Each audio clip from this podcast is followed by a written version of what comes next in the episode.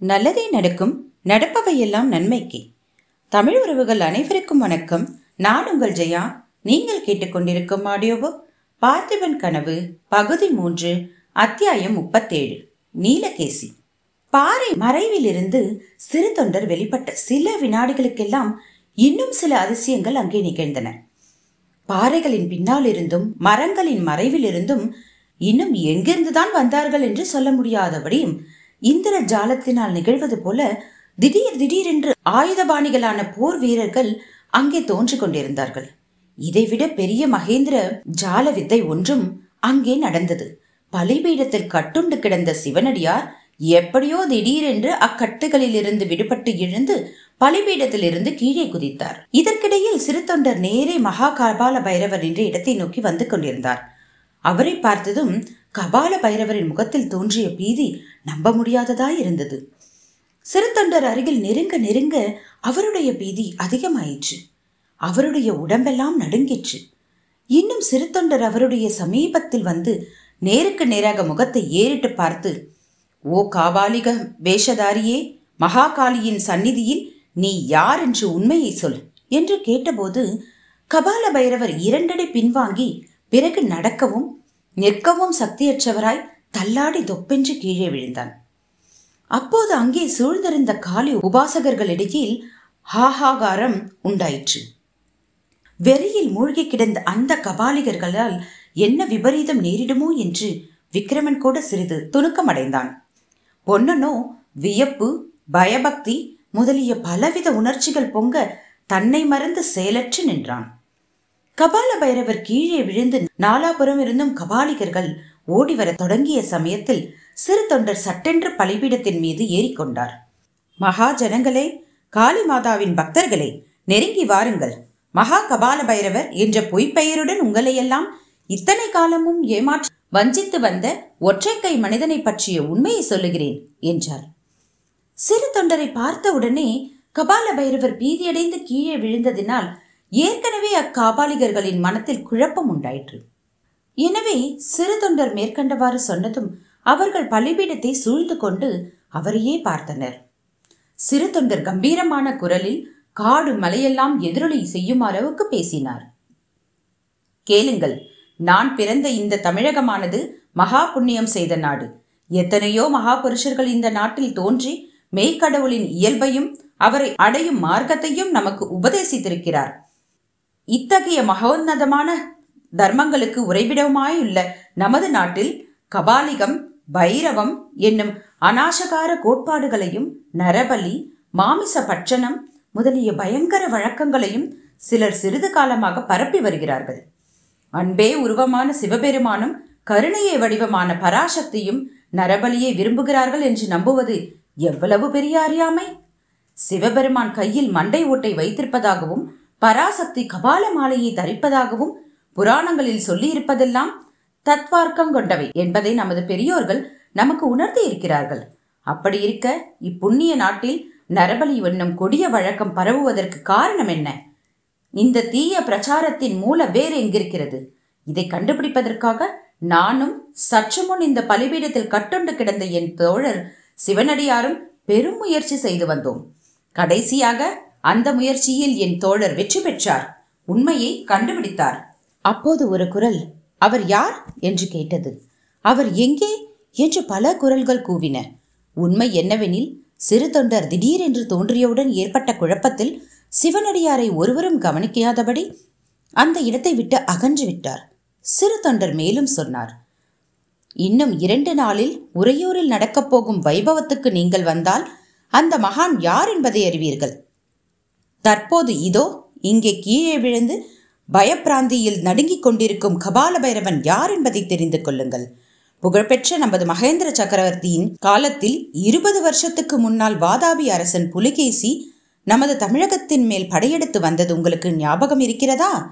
என்று சிறுதொண்டர் கேட்டு நிறுத்திய போது பல குரல்கள் ஞாபகம் இருக்கிறது என்று கூவின.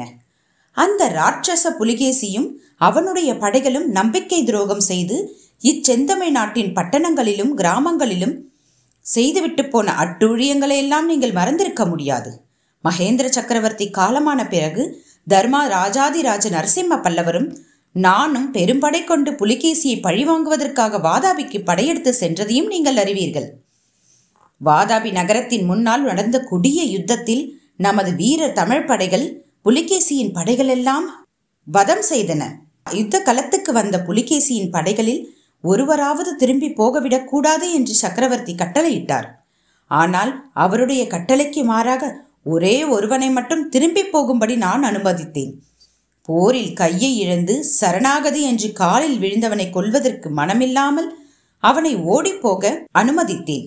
அந்த ஒற்றைக்கை மனிதன்தான் இதோ இங்கே விழுந்து கிடக்கும் நீலகேசி. புலிகேசியை விட கொடிய அவனுடைய சகோதரன் இவன். இதை கேட்டதும் அந்த கூட்டத்தில் ஆஹா அப்படியா? என்ன மோசம்? என்ன வஞ்சகம்?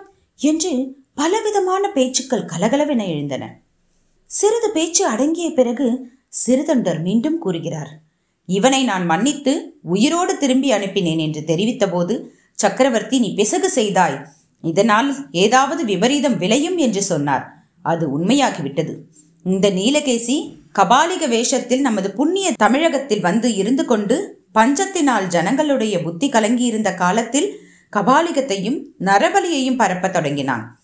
எதற்காக? வீரத்தினால் ஜெயிக்க முடியாத காரியத்தை சூழ்ச்சியினால் ஜெயிக்கலாம் என்றுதான். கடல்களுக்கு அப்பாலுள்ள தேசங்களுக்கெல்லாம் புகழ் பரவியிருக்கும் நமது மாமல்ல சக்கரவர்த்திக்கு விரோதமாக உங்களையெல்லாம் ஏவி விட்டு சதி செய்விக்கலாம் என்றுதான். இந்த உத்தேசத்தினுடனேயே இவன் கொல்லிமலையின் உச்சியிலுள்ள குகைகளில் ஆயிரக்கணக்கான கத்திகளையும் கோடாறுகளையும் சேர்த்து வைத்திருந்தான். ஆ என்று கபால பைரவனின் கோபக்குரல் கேட்டது. ஆம் அந்த ஆயுதங்களையெல்லாம் சக்கரவர்த்தியின் கட்டளையினால் இன்று அப்புறப்படுத்தியாகிவிட்டது. இன்னும் இந்த சோழ நாட்டு இளவரசன் விக்ரமனையும் தன்னுடைய துர்நோக்கத்திற்கு உபயோகப்படுத்திக் கொள்ள எண்ணியிருந்தான். அதற்காகவே பார்த்திப சோழ மகாராஜாவின் வீரபத்தினி அருள்மொழி தேவியை சிறைப்படுத்தி வைத்திருந்தான்.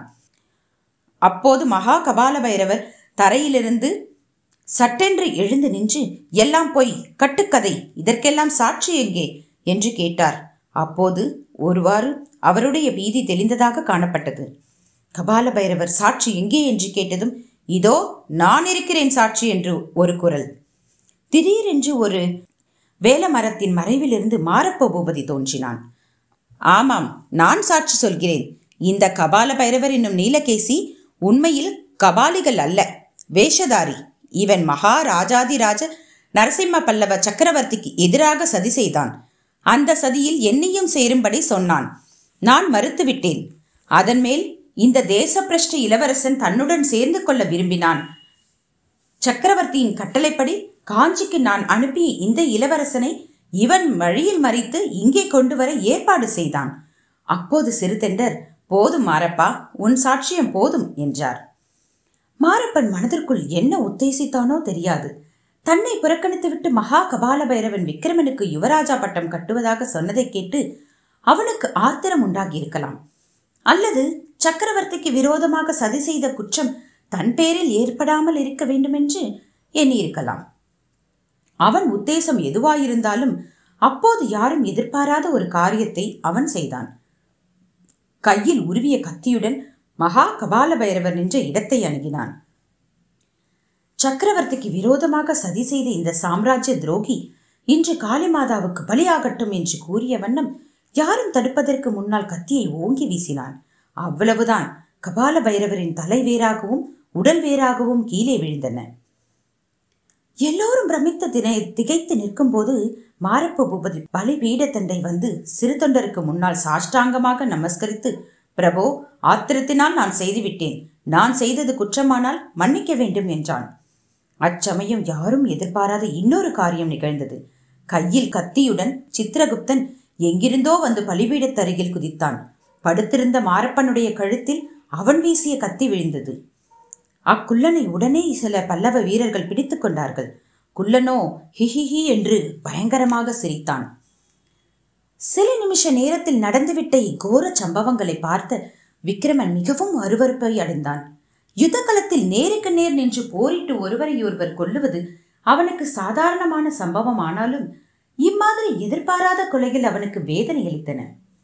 உடனே அருகில் நின்ற பொன்னனை பார்த்து பொன்னா நாம் போகலாம் வா என்றான். அப்பொழுதுதான் தன்னையும் பொன்னனையும் சூழ்ந்து நின்று பல்லவ வீரர்களை அவன் கவனிக்க நேர்ந்தது. அந்த வீரர்களின் தலைவன் தன் கையில் இருந்த ஓலையை விக்கிரமனிடம் காட்டினான். அதில் நரசிம்ம சக்கரவர்த்தி முத்திரை பதித்த கட்டளை காணப்பட்டது. உறையூரிலிருந்து காஞ்சிக்கு வந்து கொண்டிருக்கும் சோழ இளவரசன் விக்கிரமனை வழியில் திருப்பி உறையூருக்கே மீண்டும் கொண்டு போகும்படி விசாரணை உறையூரிலேயே நடைபெறும் என்றும் அவ்வேளையில் அவ்வோலையில் கண்டிருந்தது. விக்கிரமன் அந்த ஓலையை பார்த்துவிட்டு சுற்றுமுற்றும் பார்த்தான். அவனுடைய கையானது உடைவாளின் மேல் சென்றது. அப்போது பொன்னன் மகாராஜா பதற வேண்டாம் என்றான். இதையெல்லாம் கவனித்த சிறு தொண்டர் பல்லவ வீரர் தலைவனை பார்த்து என்ன ஓலை? என்று கேட்டார். வீரர் தலைவன் அவரிடம் கொண்டு போய் ஓலையை கொடுத்தான். சிறுதொண்டரை அவரை படித்துவிட்டு விக்ரமா நீ இந்த கட்டளை கண்டபடி உறையூருக்கு போ. நானும் உன் தாயாரை அழைத்து கொண்டு உறையூருக்குத்தான் வரப்போகிறேன். இன்று நீ புரிந்த வீரச் செயலை சக்கரவர்த்தி அறியும் போது அவருடைய மனம் மாறாமல் போகாது. அவசரப்பட்டு ஒன்றும் செய்ய வேண்டாம் என்றார். அடுத்த நிமிஷம் விக்கிரமனும் பொன்னனும் பல்லவ வீரர்கள் புடைசூழ அந்த மயான பூமியிலிருந்து கிளம்பிச் சென்றார்கள். அப்புறம் சிறிது நேரம் அங்கே கூடியிருந்தவருக்கு மெய்க்கடவுளின் ஸ்வரூபத்தையும் நரபலியின் கொடுமையையும் பற்றி சிறு தொண்டர் விவரித்தார். அதன் பயனாக அன்று பலியாக இருந்தவர்களும் பலி கொடுக்க வந்தவர்களும் மனம் மாறி தங்களை தடுத்தாட்கொண்ட மகானை புகழ்ந்து கொண்டே தத்தம் ஊர்களுக்கு சென்றார்கள். பலிபீடத்தில் கட்டுண்டு கிடந்த சிவனடியார் யாராயிருக்கலாம் என்று அவர்கள் பலவாறு யோகித்துக் கொண்டே போனார்கள். இத்துடன் இந்த அத்தியாயம் நிறைவடைகிறது. அடுத்த அத்தியாயத்தில் என்ன தண்டனை கிடைக்கப் போகிறது? தண்டனை கிடைக்குமா? இல்லையா? நாளை காண்போம். நன்றி.